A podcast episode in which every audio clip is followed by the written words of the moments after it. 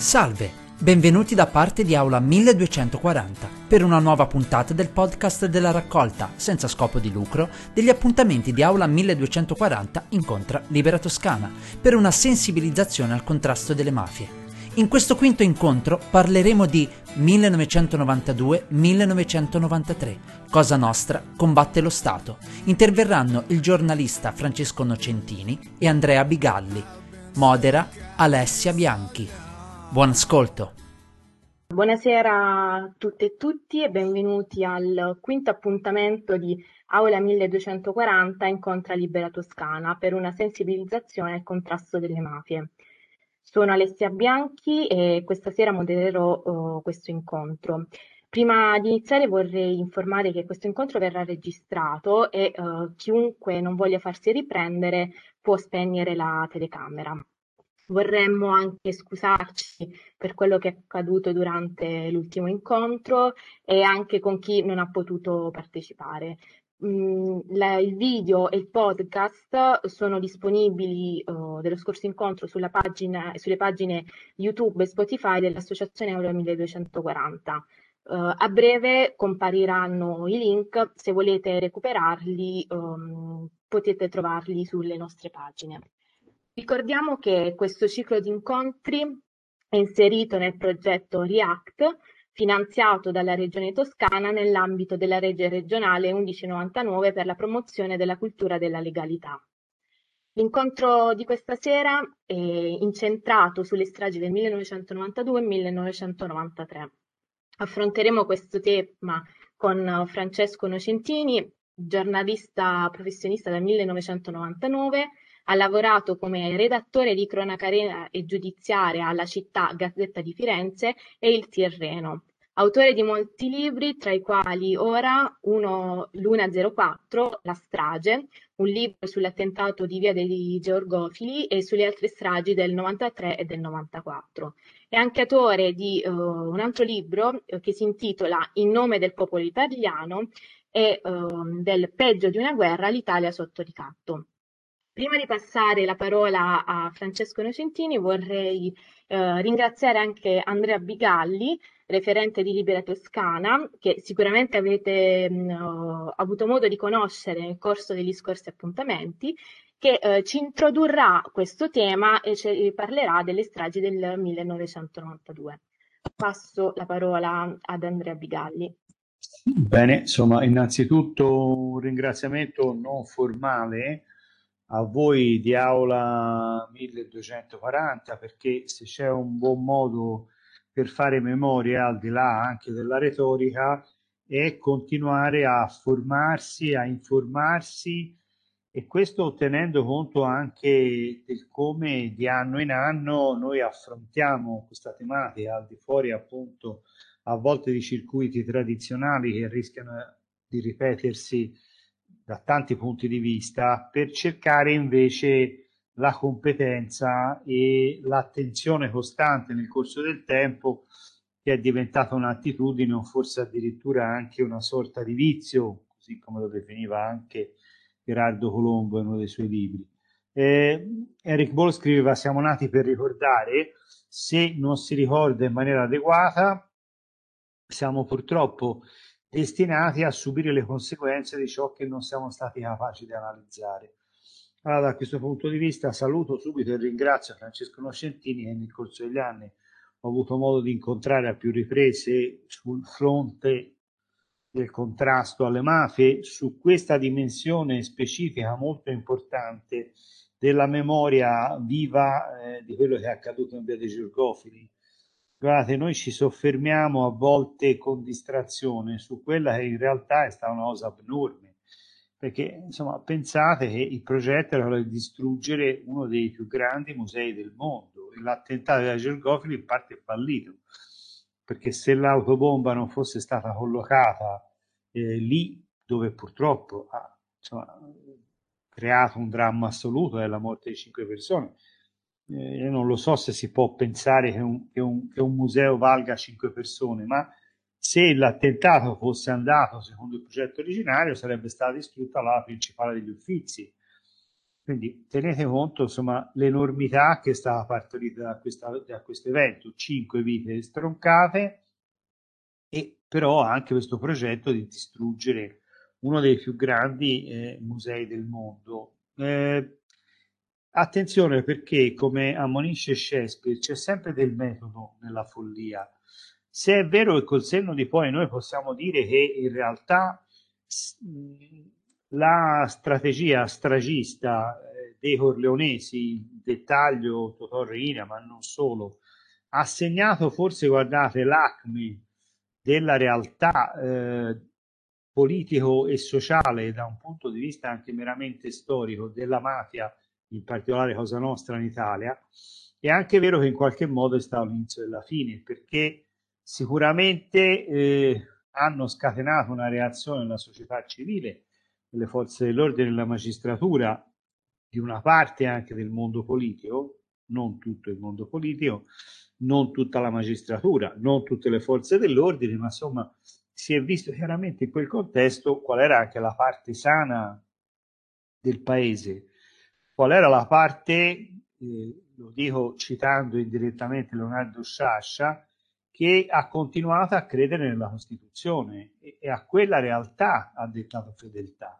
Perché ricordiamoci c'è una parte dello Stato italiano che in realtà ha tradito a più, a più riprese il dettato costituzionale. Eh?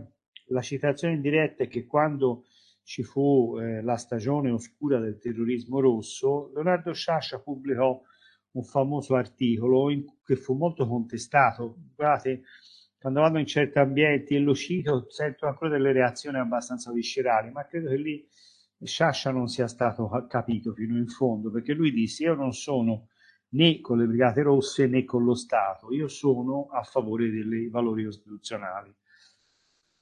Al di là delle conseguenze storiche per cui io sono stato ripreso pubblicamente da Giancarlo Caselli, il quale mi disse in conseguenza di questa posizione poi nessuno voleva fa- fare più il, il giudice giurato ai, ai, tribuna- ai processi contro le Brigate Rosse, non credo dipenda però dalla frase di Sciascia, al di là di tutto, eh, credo che Sciascia indicasse un, un, principio fondamentale, perché anche la storia vi racconterà Francesco Nocentino, è una storia pesante di eh, omissioni, di depistamenti, di connubi del tutto infelici e tragici con i servizi segreti deviati, le massonerie deviate, eccetera, eccetera, eccetera bisognerà fare un discrimine fra chi si allea certi, con certi poteri e chi invece conserva appunto una identità da questo punto di vista lineare, pulita e eh, del tutto encomiabile.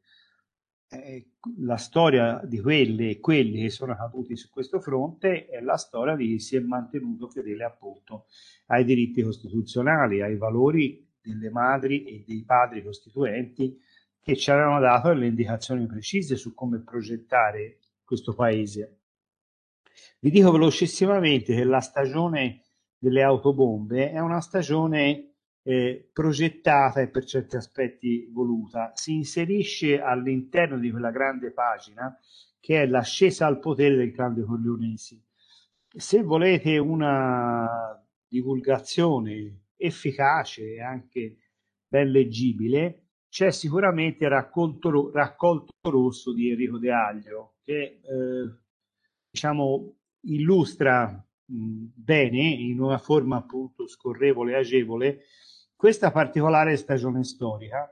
Che cosa ha significato a un certo punto il momento di espansione di Cosa Nostra in relazione anche alla massa di denaro impressionante che comincia ad arrivare nelle tasche di Cosa Nostra attraverso il narcotraffico e quello diventa appunto l'estensione di un progetto di dominio che dalla Sicilia si estenda anche in altre realtà. Come eh, Cosa Nostra eh, elimina sistematicamente alcuni magistrati, riesce anche a capire benissimo quali sono anche quelli più pericolosi, tipo per esempio Rocco Chinnici. Anche Rocco Chinnici salta in aria per un'autobomba eh, davanti all'appartamento che, in cui abitava. Eh? E non c'è soltanto appunto la storia di Falcone e Borsellino, la memoria storica sembra arrestarsi a questo passaggio, ma c'è una strategia compiuta che non a caso adopera appunto questo strumento dell'autobomba. In quel momento storico preciso, nel decennio precedente, ma anche proprio in quegli anni, c'era una città del Medio Oriente in cui si adoperava questo strumento per eliminare gli avversari politici. Questa, questo paese è il Libano e la città nello specifico è Beirut. Guardate, a parte che noi sappiamo che poi ci sono dei collegamenti appunto di Cosa Nostra anche con il mondo medio orientale, traffico di armi, commercio eh, di esplosivi e tutto il resto, per cui eh, quell'esplosivo eh, cui purtroppo siamo costretti a parlare stasera ha una provenienza ben precisa e determinata. Ma lì, al di là di tutto, c'è veramente un segnale politico. Cioè Totò Riina che dice io sono in condizione di trasformare questo paese nel Libano e Roma e le altre città italiane in Beirut. Credo ci fossero molti modi di uccidere Falcone e Borsellino. Si sceglie quello perché c'è da dare un segnale preciso e determinato. Si scelgono questi strumenti eh, né appunto le stragi del 93 di cui poi parlerà Francesco perché c'è veramente da indicare una eh, capacità di esercitare il potere attraverso il terrore. Eh, voi sapete che eh, ci abbiamo provato con la strage del 913 a estendere eh, la lettura del 92-93 anche all'attentato appunto del cosiddetto eh, treno di Natale, eh? quando salta in aria eh, questo treno pieno fra l'altro di persone che tornavano a casa per le vacanze natalizie.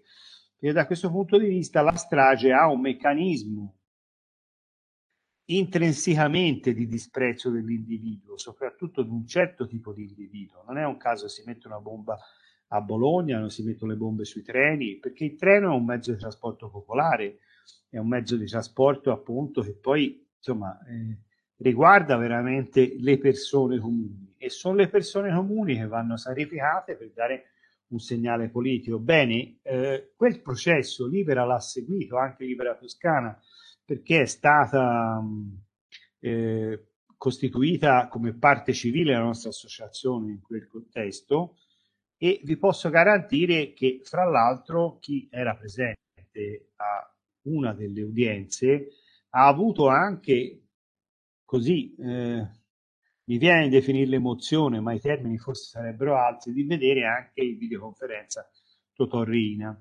Qual era il castello accusatorio che purtroppo non si è riuscito a portare a compimento perché il processo poi si è interrotto, poi definitivamente per la morte del reo. L'idea è che anche questo, questo eh, attentato fosse un attentato eh, diretto, etero diretto da Totorrina con l'idea quindi anche in qualche modo di poter eh, avant- eh, retrodatare da un punto di vista meramente storico la stagione delle bombe. Eh, questo anche per tracciare dei collegamenti ancora più diretti con le versioni di destra, eh, con eh, appunto il ruolo estremamente nefasto dei servizi segreti deviati e tutti gli altri poteri oscuri che poi noi ritroviamo con insistenza nelle vicende di questo paese. Eh? Guardate, concludo facendo una notazione e questa notazione è legata al fatto che noi siamo a volte, almeno quelli di una certa generazione, che eh, ci interfacciamo con le generazioni successive, come può capitare stasera, in grossa difficoltà. Perché da un lato eh, la questione è come possiamo eh, portarvi a credere ancora in alcune istituzioni con tutto quello che poi purtroppo siamo costretti a ricordarvi, a raccontarvi e a elaborare insieme a voi. Per questo mi fermo sempre su questa distinzione fasciascia e mi sembra importante. Guardate, c'è ancora un, ci sono ancora degli elementi di discrimine che ci aiutano a capire da che parte stare. Eh? La Costituzione, insieme a altri tanti riferimenti che uno può avere a livello umano, filosofico, religioso, quello che volete voi, rimane questo riferimento preciso. Eh? Don Ciotti lo dice sempre, la Costituzione è già di per sé un testo antimafia, il grande testo di contrasto alle mafie. C'è un articolo che è il 18 che sembra modellato giusto appunto sull'idea che bisogna contrastare le società segrete che con strumenti anche di ordine militari perseguono delle, delle finalità di ordine politico.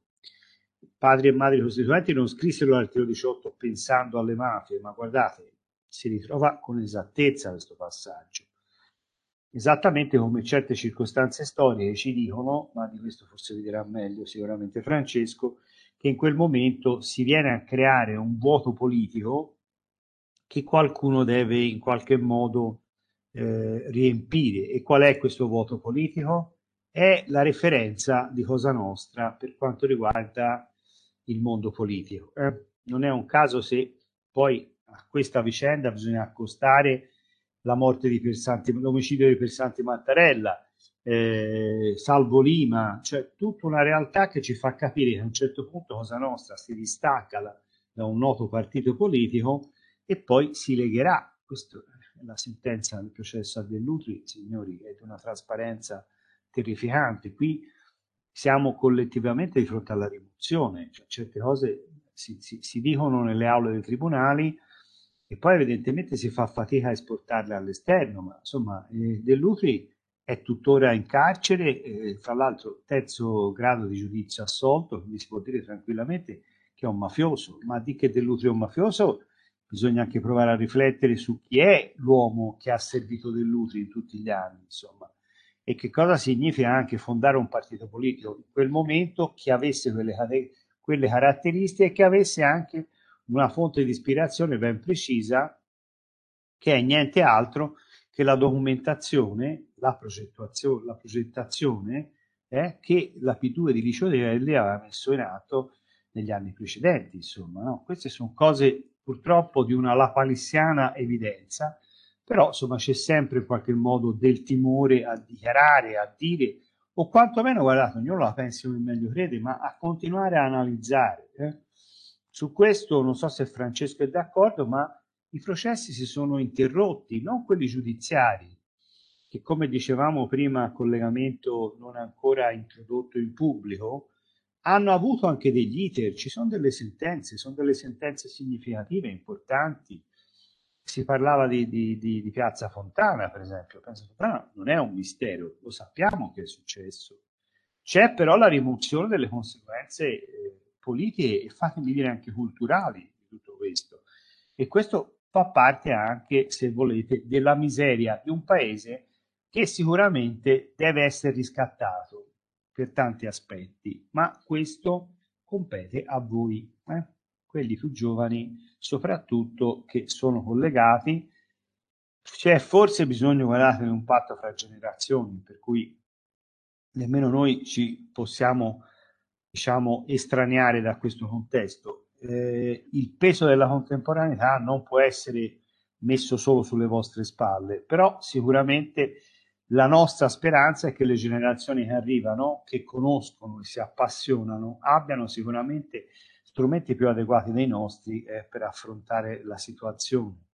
Ed è quello che appunto Libera Toscana eh, è il motivo per cui Libera Toscana vi, vi ringrazia, insomma, ecco, perché mi sembra che nel frattempo veramente abbiate fatto eh, un buon lavoro di formazione.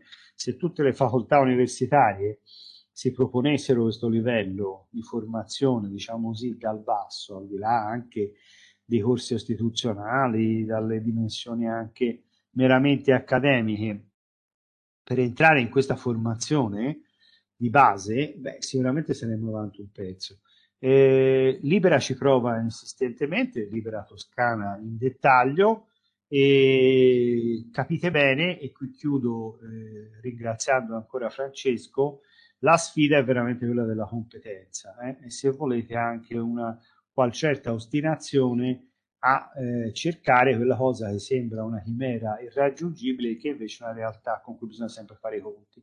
Niente altro che la verità. Eh? E la verità non è, come diceva Popper, solo un ideale regolativo, eh, ma è qualcosa che in certi momenti siamo in grado di afferrare per costruirci sopra qualcosa di diverso.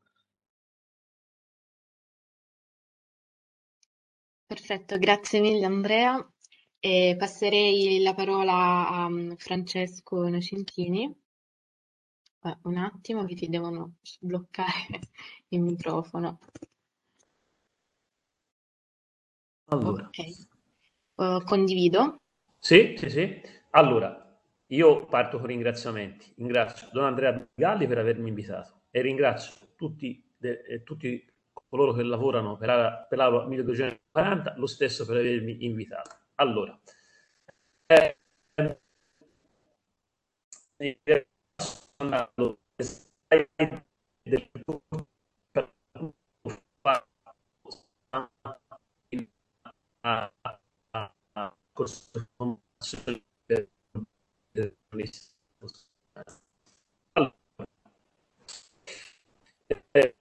si scopre fare cose importanti che sono come dire il comune diciamo la chiave di lettura di questo corso e di tutte le cose che dico quando incontro diciamo eh, i più giovani.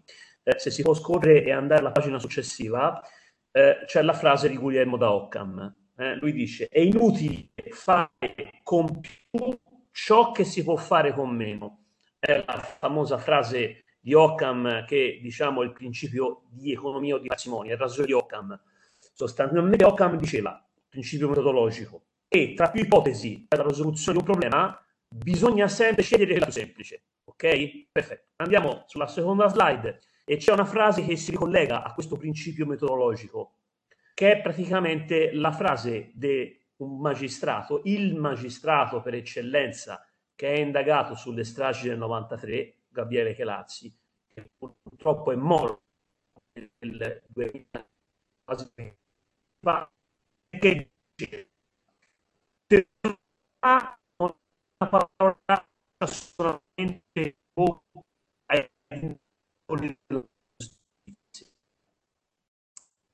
di quelli che parlano sempre e solamente di mala giustizia. Il pericolo del problema c'è, è reale, è vero. Ne parla ne ammette l'esistenza uno che il magistrato lo fa. Il teorema è in agguato anche per i magistrati. Cosa vuol dire teorema? Vuol dire assemblare spezzoni di realtà, depurarli degli elementi, io li chiamo dinamici, farli diventare inerti, spersonalizzati, sistemarli a mo' di tessere sullo stesso piano di appoggio e contraffare il tutto come una corretta ricostruzione della realtà. Questo è il teorema, fornire una chiave di interpretazione a un avvenimento andando a prelevare nelle direzioni più disparate segmenti di altre vicende più o meno compatibili all'insegna di quell'eco o di quei meccanismi evocativi che non hanno nulla a che fare con il ragionamento giudiziario, che è tutt'altra cosa. Vedo instabilità è allora,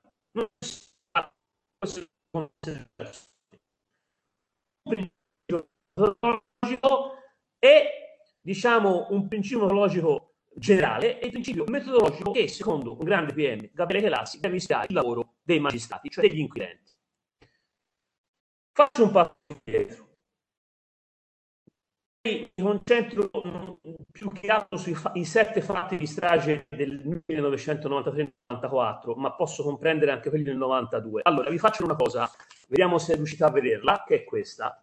Allora, uh, vado anche in lontananza, vediamo se si vede. Beh, io sto facendo vedere la pagina datata 16, dicembre, 16 novembre 1979. È tratta dalla rivista Rinascita, è una rivista molto importante editata dal Partito Comunista Italiano. Chi scrive? Scrive il segretario regionale siciliano del Partito Comunista, Pio La Torre, sarà ammazzato da Cosa Nostra il 30 aprile del 1982. Il titolo di questo è se cambiano le tecniche ripeto si scambiano le tecniche siamo nel 1979. Questo grande uomo ha già praticamente individuato quello che sta succedendo. Cioè, Cosa Nostra Siciliana ha mutuato dal terrorismo politico l'idea di colpire lo Stato. E questo è quello che fa Cosa Nostra, che in quel momento è nelle mani dello schieramento corleonese. Questa intuizione è un'intuizione incredibile. Io l'ho vista riportata pochissime volte, ma secondo me è un'intuizione metodologica, giuridica, che dà la chiave di lettura a quello che è successo, eh, diciamo, nella storia italiana degli ultimi 40 anni. Quindi, Cosa Nostra cosa fa? Prima, fino a quel momento, ha cercato di convivere con la politica. Sì, ha ammazzato anche qualche poliziotto, qualche carabiniere, ha ammazzato qualche magistrato, ma più con la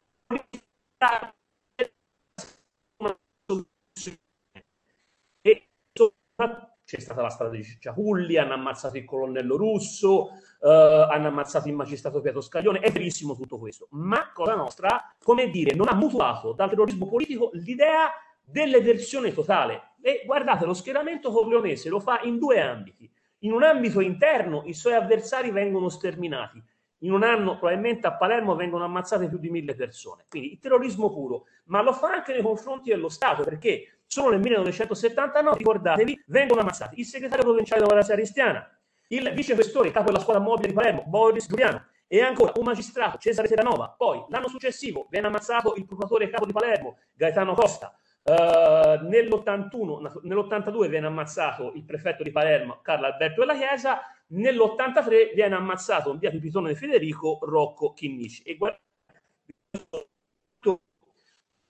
i rappresentanti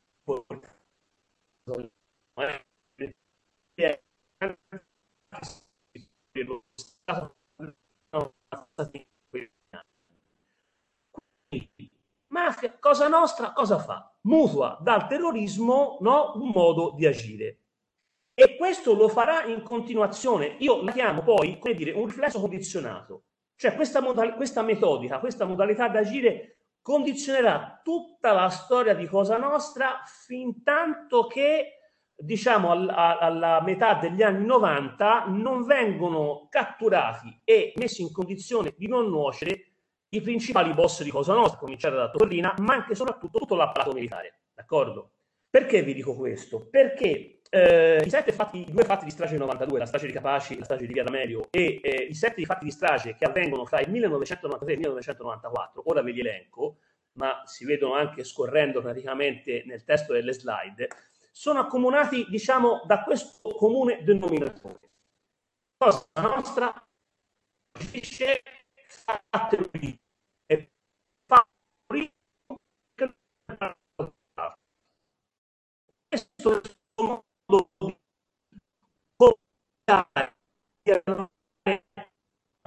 esterna di Cosa Nostra.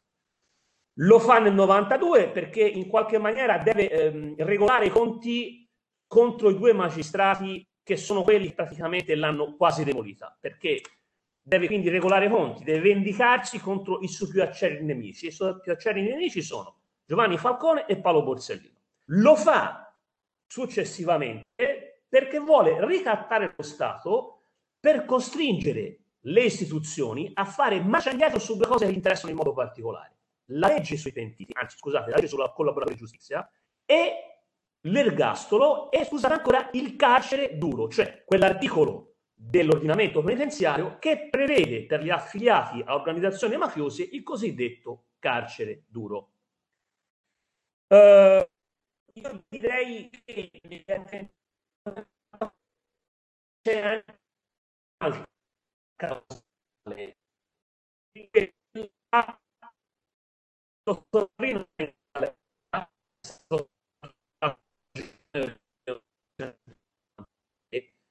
Dopo, la, dopo, le stragi di Capaci e di Via D'Amelio, lo Stato, come dire, ha capito che quella era un'emergenza regionale, veramente un'emergenza nazionale, ha cominciato a fare sul serio e Totorrina si trova in galera, lo catturano, catturano altri boss di Cosa Nostra e quindi si deve giustificare nei confronti dei suoi sodali.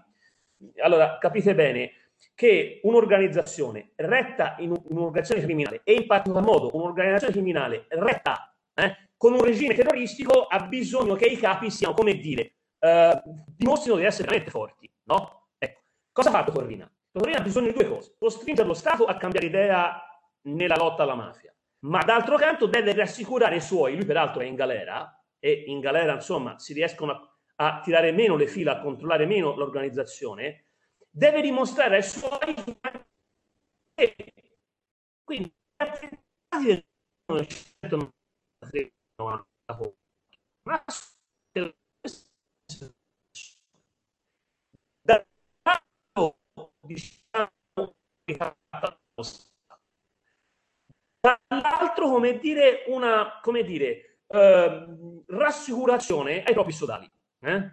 cosa succede nel 93-94 ci sono tutta una serie di fatti di strage il 14 maggio 1993 fallito attentato a Maurizio Costanzo perché Maurizio Costanzo? perché Maurizio Costanzo è un uomo di televisione che praticamente nei suoi programmi ha parlato di mafia e ne ha sempre parlato male. Io mi ricordo, allora ero un giovane studente dell'università, 1992, una trasmissione che fece con Santoro, fecero Mediaset e Santoro, un'unica trasmissione proprio contro la mafia. Eh? Quindi, diciamo, è un, uomo in, è un uomo di comunicazione, di formazione in prima linea contro la mafia. Va bene? Si ripete due settimane più tardi. Siamo a Firenze, 27 maggio 1993, 1.04. Scoppia un Fiat Fiorino imbottito 250-300 kg di esplosivo in via dei Giorgofili. Muoiono 5 persone, l'intera famiglia Nencioni, muore uno studente che si chiama Dario. Finita. Perché nel 27 luglio 1993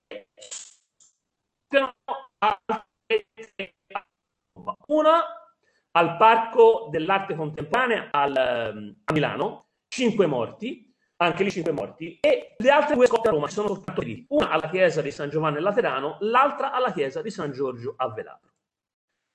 Uh, la, non, è, non, è, finita qui perché eh, il 14 aprile 1994 tentano di ammazzare eh, in località Capena il collaboratore di giustizia eh, Salvatore Contorno ma non ci riescono. Eh, una imbottita di esplosivo vicino allo stadio olimpico dove al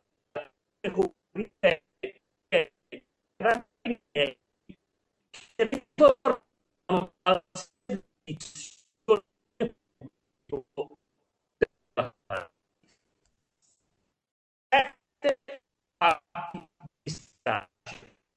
eh,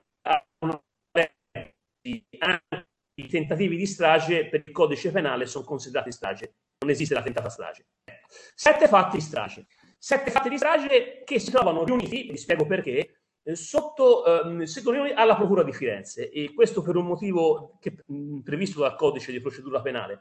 Quando, si, quando uno stesso eh, gruppo criminale che compie eh, reati eh, in svariati eh, in, in, più zone del nostro paese, eh, indaga la procura dove si è consumato il reato più grave. Per l'appunto il reato più grave si era consumato a Firenze, perché rispetto a Milano c'erano sì 5 morti, a Milano però mi ricordo c'erano state una ventina di feriti, a Firenze 48. Quindi le indagini vengono concentrate a Firenze.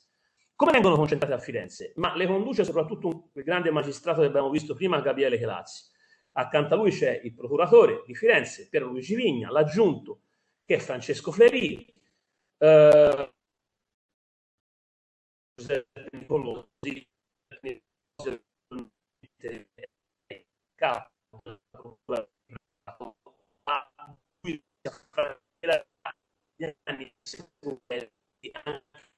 Alessandro Fini. Alessandro Fini adesso è il procuratore capo di Pisa.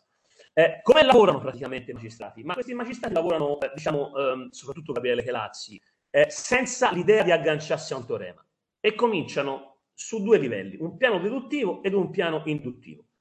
Cioè, innanzitutto ragionano qual è l'organizzazione criminale capace di fare una cosa del genere? Perché tenete presente, ragazzi, per far esplodere un Fiat Fiorino c'è bisogno di una base logistica. Mm, per far esplodere a, Via dei Giorgofili, ma una base logistica serve anche a Milano, una base logistica serve anche a Roma. Quindi ci deve essere chi, qual è l'organizzazione criminale che può, diciamo, ha know-how, eh, si dice adesso, ha know-how eh, la logistica per fare una cosa del genere ma si lavora anche su un piano più basso. Vediamo il territorio che tipo di indizi ci può dare. I primi indizi arrivano praticamente dallo studio della miscela esplosiva, ma non solo. C'è un colpo di genio di Gabriele Crazzi. Di Gabriele Crazzi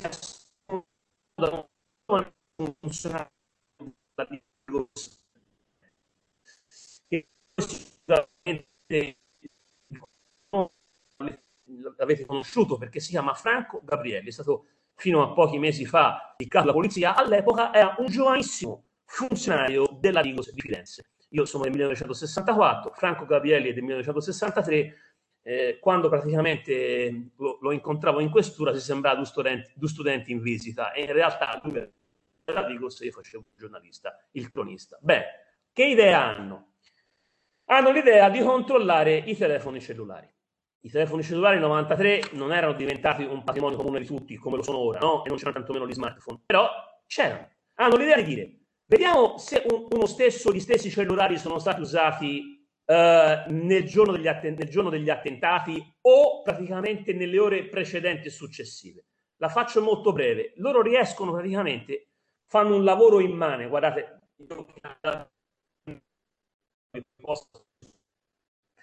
hanno con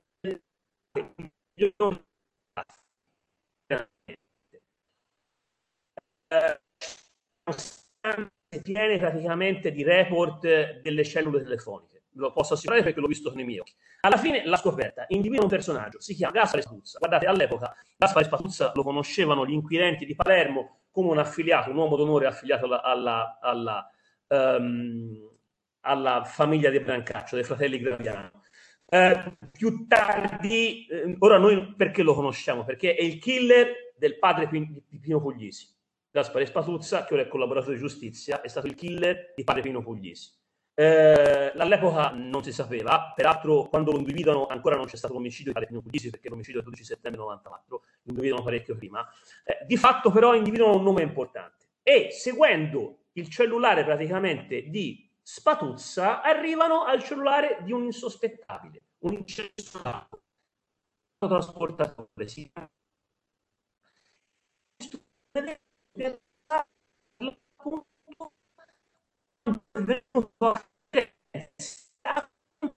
una famiglia di Prato.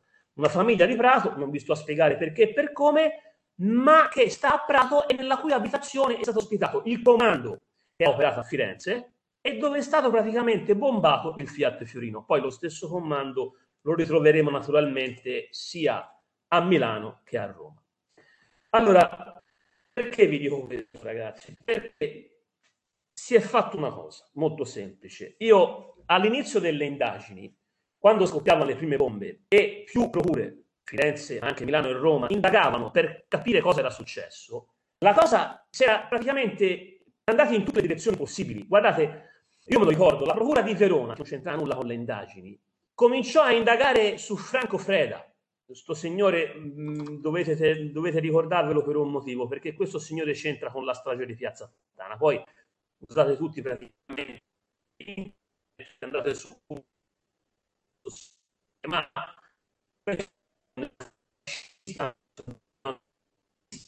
ancora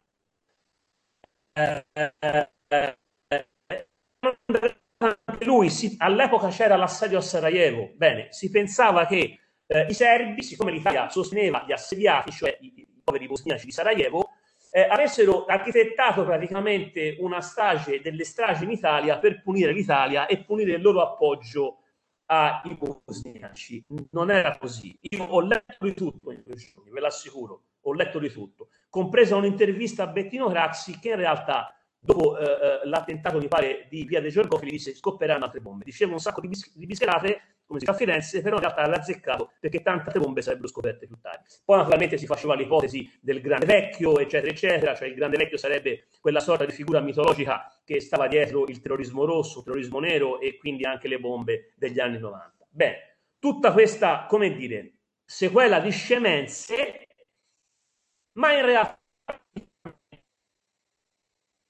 applicando eh, i teoremi eh, e usando il cosiddetto di Ockham, le aveva un'espressione bellissima, bisogna battere la strada maestra, diceva sempre questo, riesce in poco tempo a svelare l'arcano e a raggiungere la verità. Ora, io sono stato molto rapido, ma le prime ordinanze di custodia cautelare vengono emesse nel febbraio del 1995. Non ci sono ancora collaboratori di giustizia in questa inchiesta.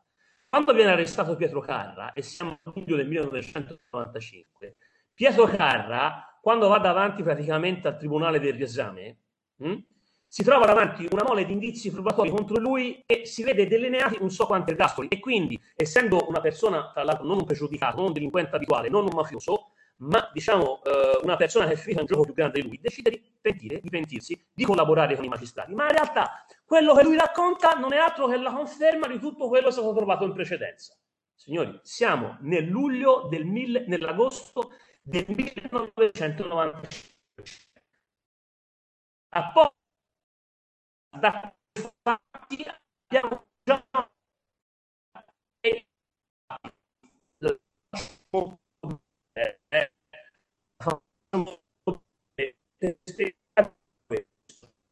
arriviamo al processo, la Cassazione mette il timbro finale. Siamo nel maggio del 2002. La Cassazione, diciamo, stabilisce che quelle stragi le ha volute, le ha fatte sicuramente Cosa Nostra, le hanno decise praticamente i boss di Cosa Nostra, Salvatore Rina, Leo Luca Bagarella, Bernardo Provenzano, Matteo Messina Denaro, eh, i fratelli Filippo e Giuseppe Graviano e tutta una serie di sottoboss gregari e manovalanza di Cosa Nostra. Le hanno fatte per i motivi che vi ho detto, perché volevano costringere lo Stato a fare marcia indietro sulla legge dei collaboratori di giustizia, sull'ergastolo eh, e soprattutto sul carcere duro.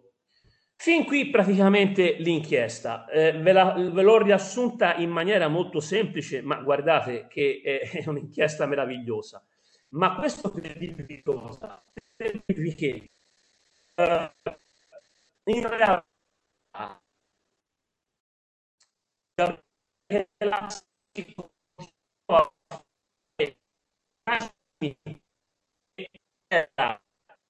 convinto di aver trovato Cosa Nostra con la pistola fumante ancora in mano.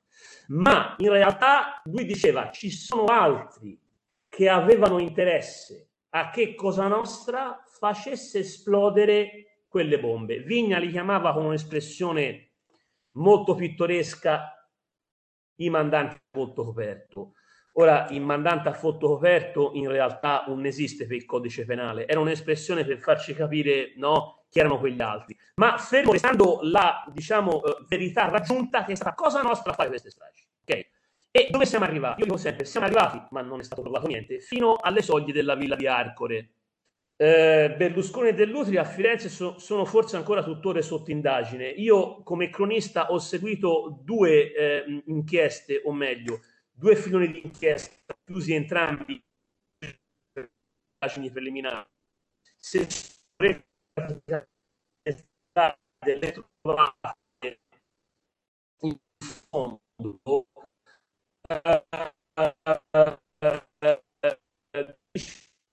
l'ultima archiviazione porta la richiesta di una serie di magistrati, eh, lo vedete in fondo se riuscite a ingrandire, eh, ma c'è anche Gabriele Lazzi, i due eh, indagati sono eh, Berlusconi e Dell'Utri, però che Lazzi faccia sempre questo ragionamento. Quello che io non posso provare non esiste.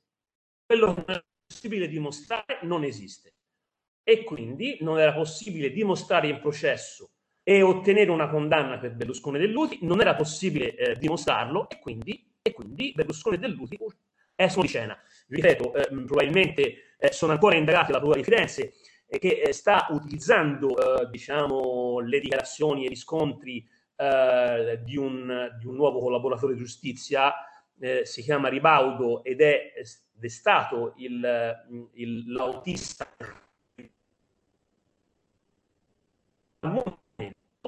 non so mandare a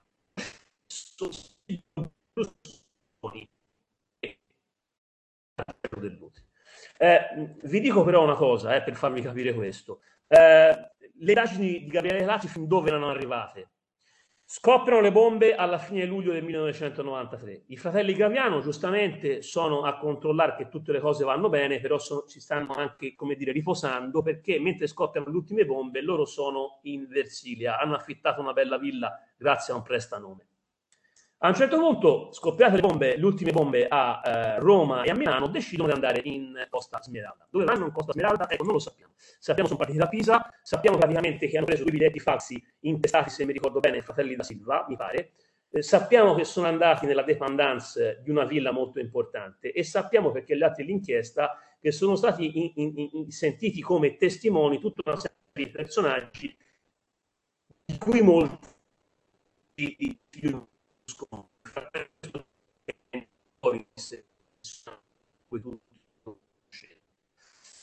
Ma nessuno di questi eh, testimoni ha confermato di aver visto i fratelli Graviano in, nella, in una villa, in una, una villa in Cota Smeralda. E quindi qui finisce il tutto. Finite le indagini. Allora, mh, mm, poi faccio un altro passo indietro, vado sull'attualità. Scusate se salto, devo condensare il tutto praticamente per lasciare ancora, come dire, eh, una, una serie di punti oscuri di queste indagini che devono essere chiariti. Io vedo in questi giorni, ho partecipato anche a una trasmissione a report di Mondani, che si fa tanto chiacchierare di una presunta biondina praticamente che aveva partecipato alla strage del 93 a Firenze e alla strage del luglio del 90 di quello stesso anno a Milano, al Parco di Arte Contemporanea. E questa biondina sarebbe legata ai servizi segreti. Ora, eh, questa, questa storia l'ha tirata fuori un magistrato che sembra vada a cercare nelle atti dell'inchiesta con il grandangolo, si chiama Donadio, eh, la commissione hanno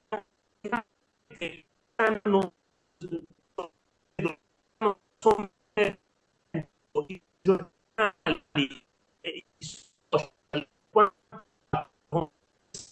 sorta di verità rileva, eh, rivelata, no? c'era anche una biondina e una donna nelle strage 93. Allora, guardate, su questa biondina parlano dei testimoni, ma c'è mai stato un riscontro. E vi dico perché. Eh, ehm, vi faccio anche ridere, francamente. Dunque, eh, dopo la, questa donna dice che è stata vista, che sarebbe appartenuta ai servizi segreti, dice che è stata vista, eh, ai servizi segreti perché c'è il collegamento con altri fatti di strage, teorema, si prende spezzoni di altre cose si mettono tutti insieme, beh, sarebbe stata vista da testimoni sia a Firenze, nelle vicinanze di Via Giorgofili, che a Milano, nelle vicinanze del Parco di Arte Contemporanea. Cosa fanno? Eh, questo è all'atto di inchiesta, c'è anche un foto fit di questa presunta biondina, no? All'atti dell'inchiesta di Firenze, cioè che Lazzi l'aveva scoperto, non c'era bisogno di Donadio, l'aveva scoperto già che Lazzi. Il problema è che, dico, qualcuno si è dimenticato i verbali di verbali che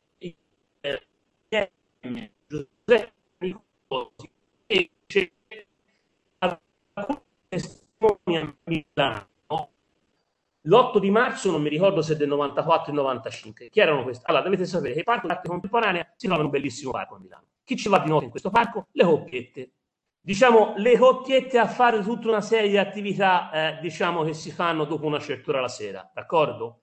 Chi eh, prendono eh, come testimoni, chi prende come testimoni magistrati? Beh, prendono tutta una serie di uomini, mi pare sei o sette uomini, che venivano pagati dalle coppiette per certe prestazioni dopo cena, d'accordo? E, e sui particolari.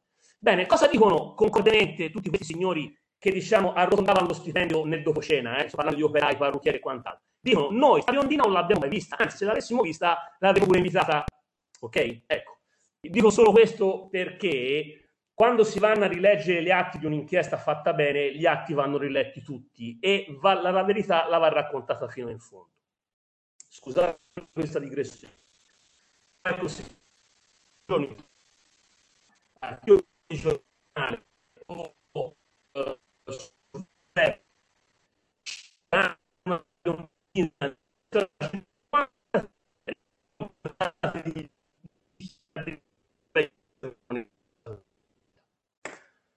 Faccio un passo indietro, bisogna scorrere, eh, aiuta Alessia le slide un po' indietro. Io non perché volevo semplificarvi tutto, ma perché in realtà c'è qualcosa che non torna in questa inchiesta. Ci sono due cose che non tornano. O meglio, ci sono varie cose che non tornano. Uh, benissimo, perfetto, questo. No, no, proiettile, proiettile, va benissimo, cosa proiettile? Guardate ragazzi che questa, eh, vai più avanti per favore, uh, le stragi in realtà hanno un prologo nel novembre del 1992, ma di questo si saprà soltanto perché lo racconta un pentito. A Boli viene trovato, viene rinvenuto un proiettile eh, della seconda guerra mortale, un, un mondiale, è un proiettile eh, Bixia, mi ricordo, per mortaio, ma la cosa strana è una telefonata anonima ai carabinieri che lo fa scoprire. Ma non si ritiene un collegamento, questo collegamento stragi, fino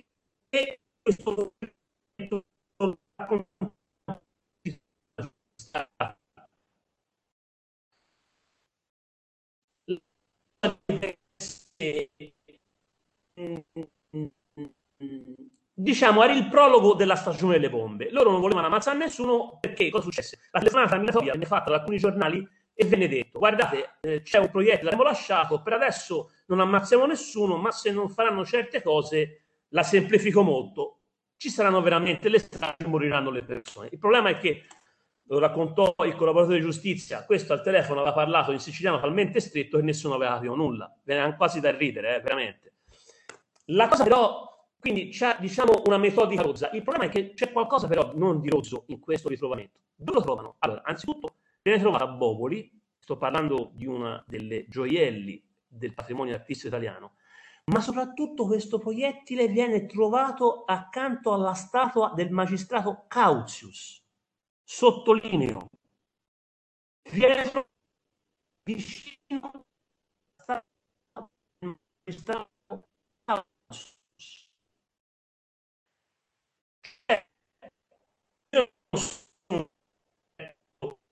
del diritto romano. Qualcuno di voi forse lo sarà, andate a cercarlo in rete, ma io se mi ricordo causius, cauzione, causius, cauzione, rispetto dei patti, rispetto dei patti di una trattativa. Cioè, guardate la raffinatezza. Cioè, non riesce a capire cosa ha fatto. La minaccia va a vuoto, ma praticamente l'idea è un'idea di una mente raffinatissima. Eh. Beh, io ve la lascio a voi questa considerazione. Altra cosa, nella notte fra il 27 e il 28, al, subito dopo lo scoppio delle bombe a Milano e a Roma, c'è una riunione l'allora presidente del Consiglio Palazzo Ciampi fa la riunione del comitato di sicurezza. Guardate ragazzi, io l'ho vissuto in quei momenti, veramente sembrava scoppiare. Io vabbè, ero un cronista, ma vi assicuro c'è una tensione palpabile anche a chilometri.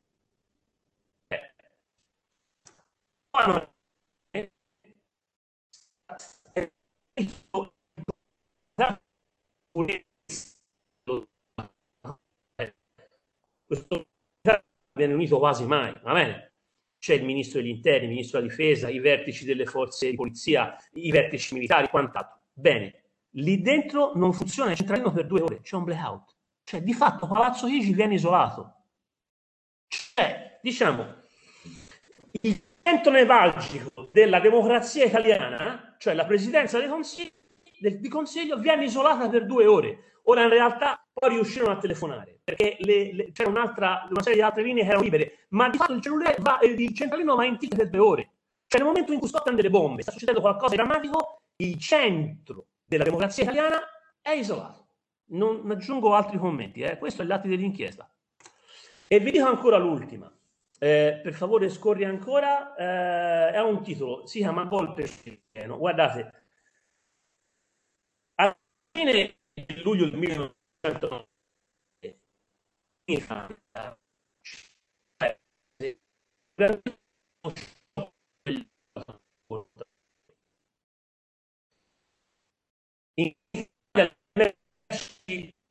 viaggiano su treno, viaggiano soprattutto su gomma, tir, autoarticolati, camioni, camion, camioncini e quant'altro, ok?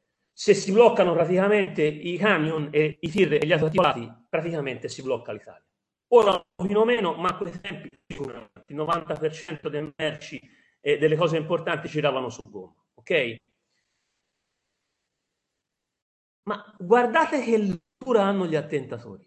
Partono per gli attentati sapendo che ci sarà uno sciopero che bloccherà tutta l'Italia.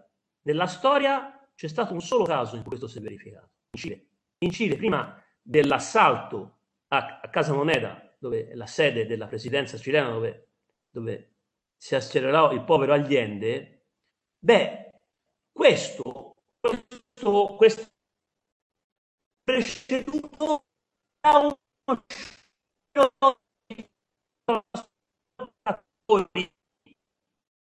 uno sciopero di trasportatori in Cile portò a un golpe. In Italia perché non successe questo? Non successe questo perché nella notte il governo Ciampi riuscì a trovare un accordo con i sindacati autotrasportatori e quindi praticamente lo sciopero fu revocato. Ma quando i comando partirono per colpire a Milano e a Roma non lo sapevano. Però immaginatevi che lettura, no? Cioè, come dire, mettiamo le bombe, mettiamo un paese in ginocchio, ma diciamo, metterlo in ginocchio, questo diventa amplificato dal fatto che c'è uno sciopero che di fatto ha diviso l'Italia in due. Anche qui vi dico, ma guardate che lettura raffinata c'è degli eventi. È una cosa incredibile. Beh, eh, questo per dirvi che cosa? Per dirvi che queste indagini hanno raggiunto una verità. Gabriele Razzi però non è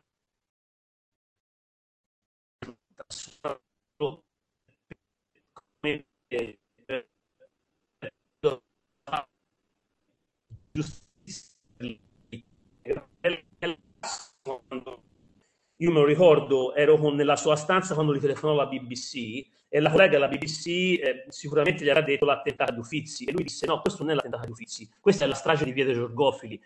È stato, sì, c'è stato un attentato agli Uffizi, alle opere d'arte, ma sono morte cinque persone, un'intera famiglia. Ecco, dicevo sempre questo. E lui, dico, fino agli ultimi suoi giorni ha pensato a rendere giustizia alle persone che erano morte e a quelle che erano rimaste ferite. Ma detto questo, voglio dire, era sicuramente contento di una verità processuale che l'aveva portato a neanche nove anni di distanza dagli attentati, nell'Italia delle stragi impunite, ad avere una verità anche con la V minuscola accertata, ma stava indagando perché c'era delle altre cose che non gli tornavano, non gli tornavano perché a un certo punto le stragi si interrompevano, ad esempio. Perché si interrompono le stragi? Perché? Io potrei farvi anche altre domande, perché la strategia del fronte, eh, diciamo, dei corleonesi non era... Eh, di hanno fatto sicuramente su queste voleva andare sui possibili concorrenti di reato, i famosi mandanti a voto coperto. Eh? Ehm, aggiungo una cosa, servizi deviati non, non lo so, politica non lo so, eh, c'è un, in corso un processo a Palermo sulla trattativa. Dico solo una battuta, eh, Andrea giustamente parlava di servizi deviati. Guardate, in Italia l'unica cosa, i servizi non sono mai stati deviati. I servizi hanno seguito fedelmente ciò che gli apparati dello Stato gli hanno chiesto. Quando parliamo dei servizi, non direi neanche infedeli, i servizi in Italia non sono mai stati deviati se c'entrano le pagine più brutte è perché qualcuno gliel'ha chiesto e loro hanno adempiuto perfettamente agli ordini impartiti. Allora, eh, direi concludo qui, sono stato velocissimo, spero di aver tenuto bene le fila del discorso, mi sono tenuto il tempo per rispondere alle vostre eventuali domande. Grazie. Grazie Francesco. Se mm, ci sono domande, alzate la mano e vi sblocchiamo il microfono.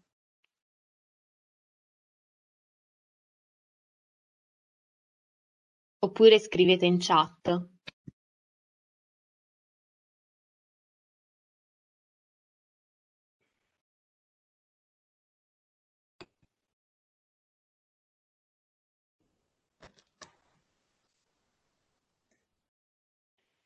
nel frattempo... Ammetto sono stato troppo veloce, però io credo che di questa vicenda veramente si debba dare, come dire, un'infarinatura e capire da, da, una serie di punti che non sono stati chiariti del tutto, ma sono alle atti dell'inchiesta dove si può, dove si può arrivare.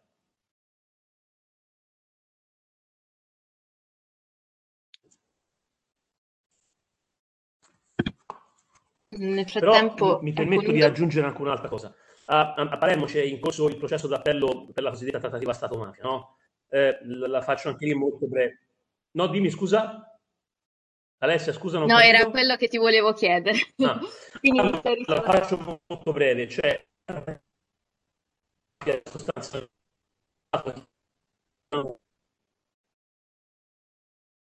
sì, questa. La, la, faccio molto semplice, la faccio quasi banale, ma visto il tempo anche. Allora, lo Stato si inginocchia e dice cessate le stragi, ok? E volevano, e, e cosa, cosa, cosa, risponde Cosa Nostra? Eh, però qualcosa data anche a noi, quindi il patto era cessate le stragi, lo Stato ci convive con Cosa Nostra, ok? Eh, il risultato di questa cosa è l'omicidio di la strage di mh, mm, strage nella quale muore Paolo Borsellino e la sua scorta. Borsellino sa che c'è una trattativa in corso fra lo Stato e Cosa Nostra, si vorrebbe opporre ma non ci riesce perché la ammazzano prima, ok? E poi c'è di mezzo Silvio Berlusconi e il buon Belluti, che ormai troviamo sempre un prezzemolo, perché sostanzialmente da eh, questo patto, sostanzialmente era un patto che riguardava la vecchia politica, perché la vecchia politica non veniva più toccata da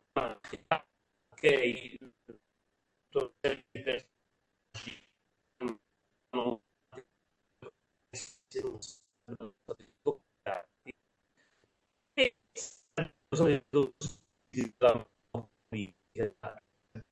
Italia e quant'altro. Questa, diciamo, è come dire la struttura del processo eh, sulla trattativa. L'ho analizzato parecchio, ma, ma, in realtà è così. Allora, su questo si può discutere tantissimo. Non voglio entrare in, in questo, se mi rinvitate vengo volentieri a chiacchierare di questa cosa.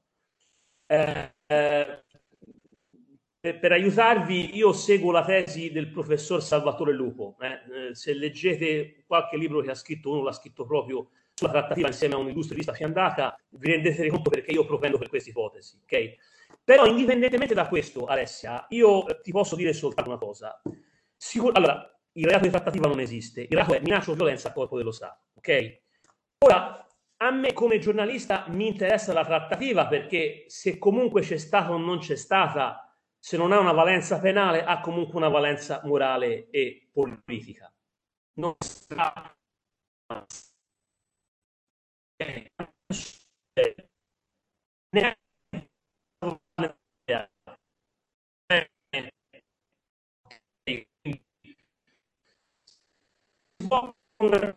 dal punto di vista eh, giuridico e non sto a spiegare il motivo, no?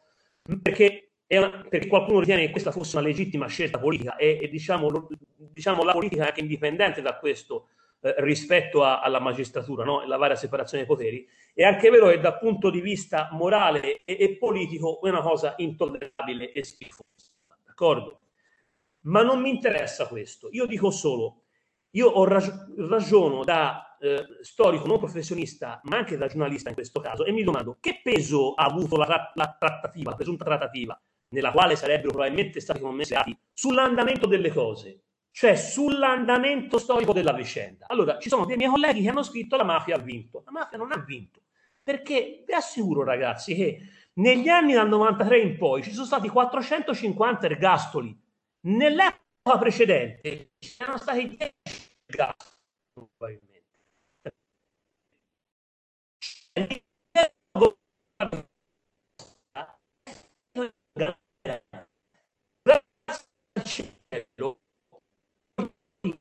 È morto in gabbia. E Provenzano è morto in gabbia, a carcere duro. Allora io dico questo.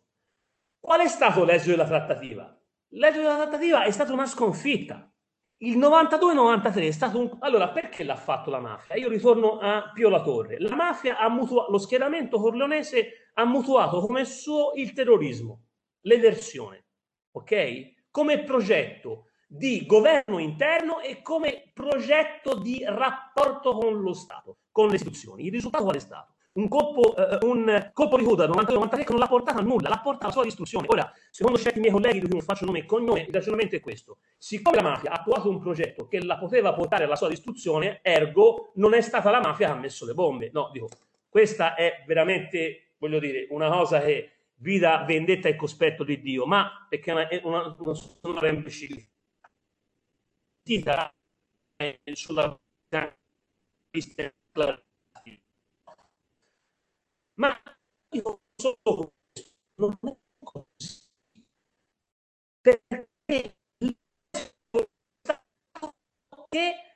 lo Stato si è arrabbiato ancora di più. Ma guardate ma questo lo dice Francesco Nocentini perché le ha scritte queste cose io guardate sulla rete ormai ci sono.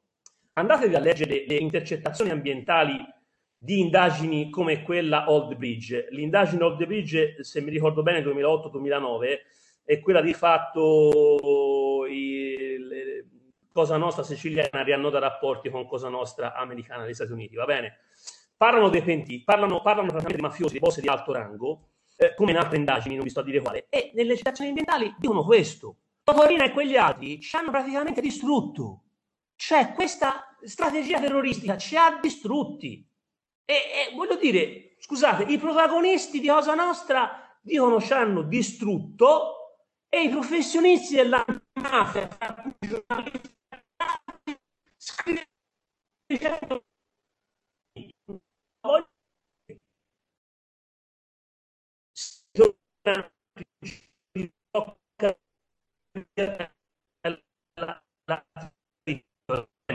no? Capito? Cioè il teorema la mafia ha vinto, no, la mafia non ha vinto. E questo ce lo dicono, vi ripeto, andate a rileggervi, le intercettazioni ambientali di Nino Rotolo. Non vi dico chi è questo signore, ve lo cercate. Uno dei grandi boss che hanno contribuito alla mattanza degli anni Ottanta praticamente a Palermo, uno dei grandi sodali di Torrina, ok? Ma questo ragazzi intercettato eh, dalle microspie delle forze dell'ordine diceva ma questo ci ha consumati eh. E non c'è mica solo lui, eh. ce ne sono altri. Ecco, rispondo alla domanda Essia. Non entro sull'argomento per dirti da un altro punto di vista. Andiamo all'ipotesi più semplice. Qual è il risultato della strategia di Cosa Nostra e della trattativa? Bombe e ricatto. Qual è stata? La istruzione di Cosa Nostra. Eh? Cioè il risultato poi... Guardate, faccio un altro esempio, vi la fuori. Moro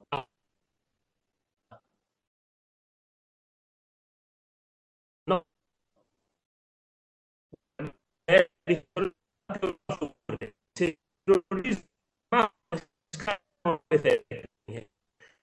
in entrambi due casi c'è una sorta di coazione a ripetere, no? Una sorta di flesso condizionato. Brigate rosse continuano ad ammazzare, Cosa Nostra continua a, a mettere bombe, ok? Il risultato qual è? Zero, anzi peggio. Non so se ho risposto alla tua domanda, Alessia. Sì, sì, grazie. Volevo appunto capire questa Poi vedremo il processo d'appello. Io ho qualche dubbio, quando una sentenza di primo grado c'è 5.000 pagine, ho qualche dubbio praticamente che ai gradi successivi si raggiunga la verità. Io ho solo la sentenza di primo grado delle stragi del 93 della Corte d'Assise di Firenze, non sono neanche 2.000 pagine. E con questo ho detto tutto, eh. Sempre il principio di economia del mitico frate Guglielmo di, di Occam Va bene, grazie mille per aver risposto a questo Spero mio... di essere stato chiaro. Sì, sì, grazie. Uh, c'è qualcun altro che vuole fare qualche domanda? Allora, avete mh, i microfoni bloccati, quindi mh, che no, somando no. usate... Non ho capito, scusami Francesco, il, l'audio non si sente bene.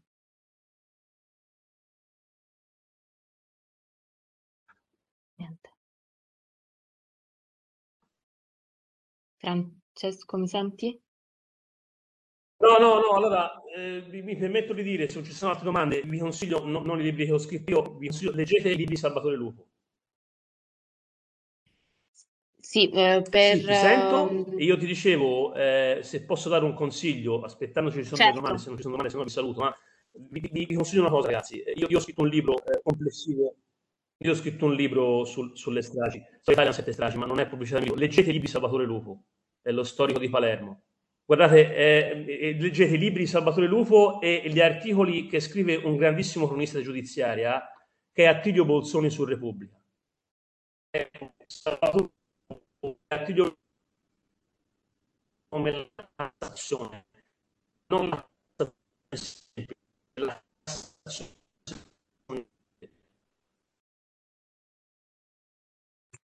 Sì, Salvatore Lupo per gli studenti di storia penso che... Un giornalista bravissimo, l'altro uno storico di grandissimo valore, ma vi assicuro, eh, il libro sulla trattativa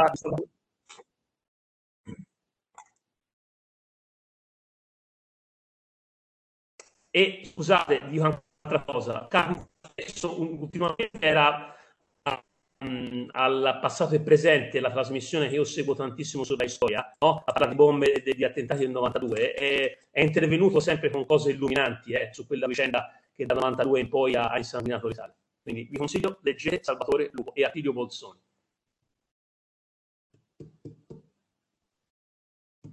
Alessio, sì, dicevo, Salvatore Lupo per um, gli studenti di storia penso che qualcuno lo conoscerà. Um, soprattutto per gli studenti di storia contemporanea. Noi vabbè, nasciamo nel Dipartimento di Storia dell'Università di Siena, quindi se c'è presente qualcuno sicuramente l'avrà sentito nominare.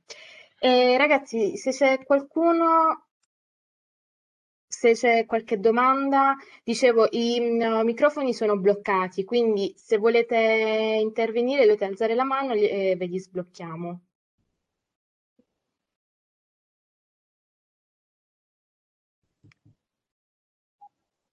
Penso che non ci sono domande.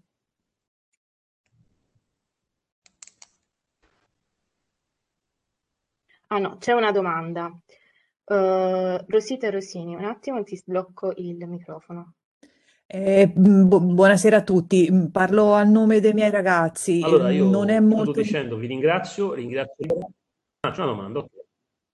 Eh, non è molto in tema con quello che abbiamo detto fin qui, che è stato interessantissimo, buonasera. io ringrazio. Eh, buonasera. Eh, I ragazzi però chiedevano eh, per limitare il potere economico della mafia, eh, che soprattutto viene dal, dal narcotraffico, eh, se si liberalizzassero le, gli stupefacenti, le sostanze stupefacenti, questo potrebbe limitare il potere delle mafie? Questa è la domanda che io trasmetto e che è arrivata dalla classe. Sono ragazzi di terza e di quarta superiore. Grazie. Grazie alla professoressa Rosini. Se c'è qualche altra domanda, uh, così le raccogliamo.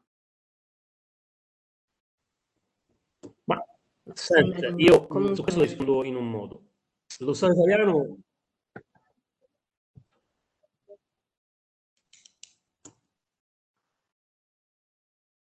No, vai Francesco, non ci sono per ora altre domande.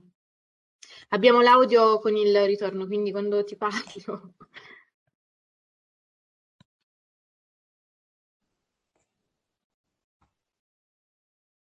Ma eh, rispondo secondo la mia sensibilità.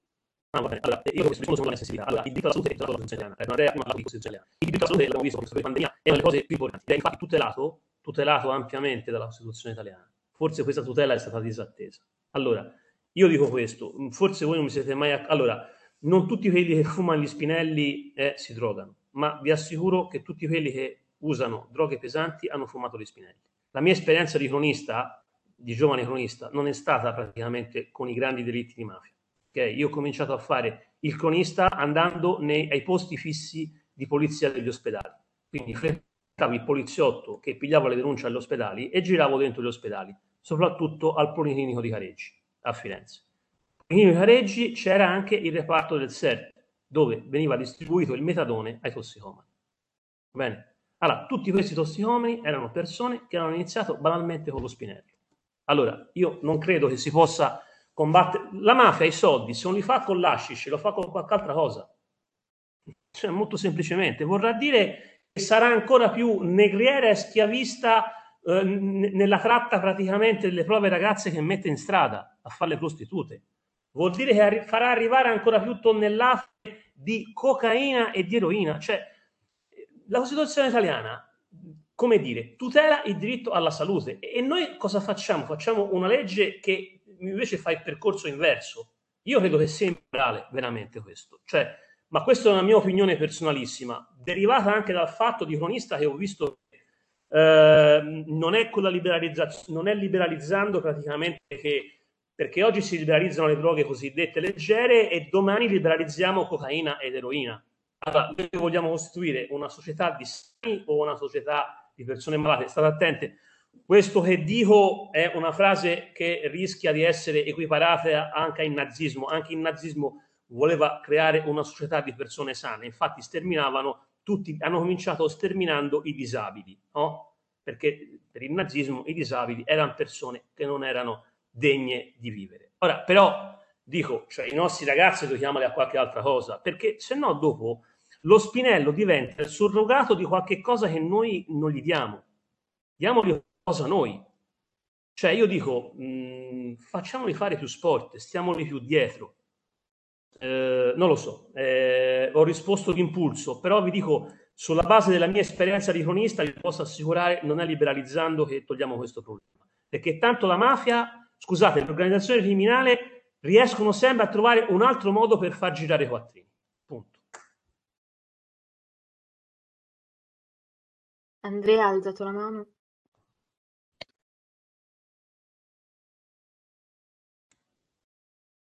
Non sento Andrea. Dite? Ecco. Allora, no, eh, allora, in parte concordo con quello che detto Francesco Lucentini, nel senso che, guardate, il problema, allora, io vi posso dire che c'è un grosso dibattito in corso, perché ci sono fior di associazioni di magistrati, per esempio, che stanno riflettendo su questa problematica della liberalizzazione eh, ho l'impressione che comunque eh, le mafie avrebbero la loro fascia di mercato, perché purtroppo nelle sostanze, come tante altre cose, la, la frontiera si sposta. Esatto. E quindi inevitabilmente se si legalizzano le sostanze leggere, poi comunque ci sarà un mercato sulle sostanze pesanti, esattamente come eh, legalizzare la prostituzione non vuol dire eliminare il problema della prostituzione. Esatto. Poi ora lì eh, sotto traccia mi sembra di identificare anche un discorso molto serio da parte di Francesco, cioè che si rischia di intervenire su un sintomo eh, mettendo da lato la malattia.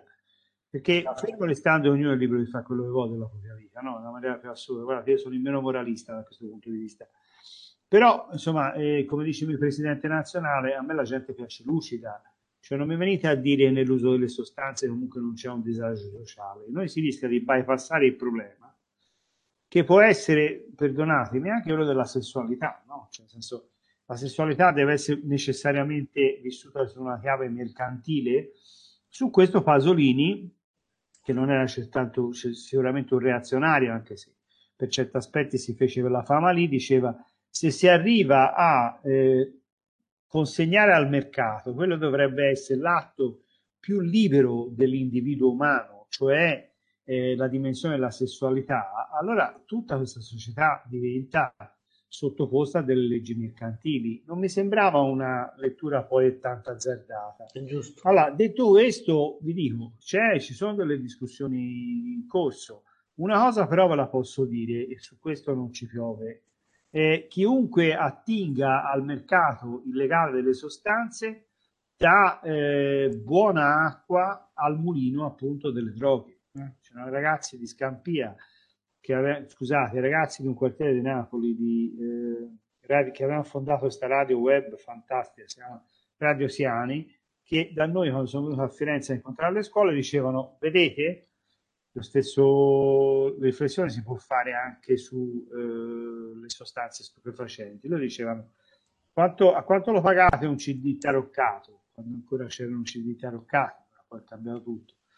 Dice voi lo prendete a 10 euro e eh, tenete presente che quei 7 euro vanno direttamente in mano nella fattispecie nostra alla Camorra. Poi chiedevano quanto costa un proiettile di un Kalashnikov? il progetto di un Kalashnikov dicevano loro costa 50 centesimi. Bene, voi con il vostro CD taroccato comprato a 10 euro, di 7 sono della Camorra, date loro eh, 14 proiettili per il Kalashnikov, proiettili che vorrebbero tranquillamente adoperare contro di noi. Era vero, eh? non stavano esagerando.